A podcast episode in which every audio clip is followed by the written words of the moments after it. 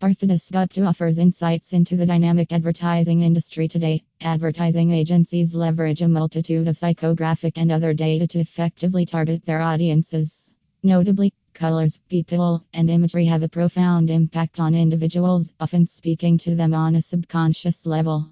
Partho Dasgupta, former CEO of BARC, points out take note of the stark differences in products aimed at men, women, and children.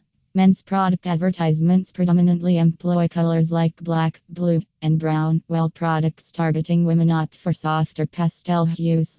Meanwhile, children's ads feature vibrant cartoon characters and bright colors designed to captivate the easily distracted young audience.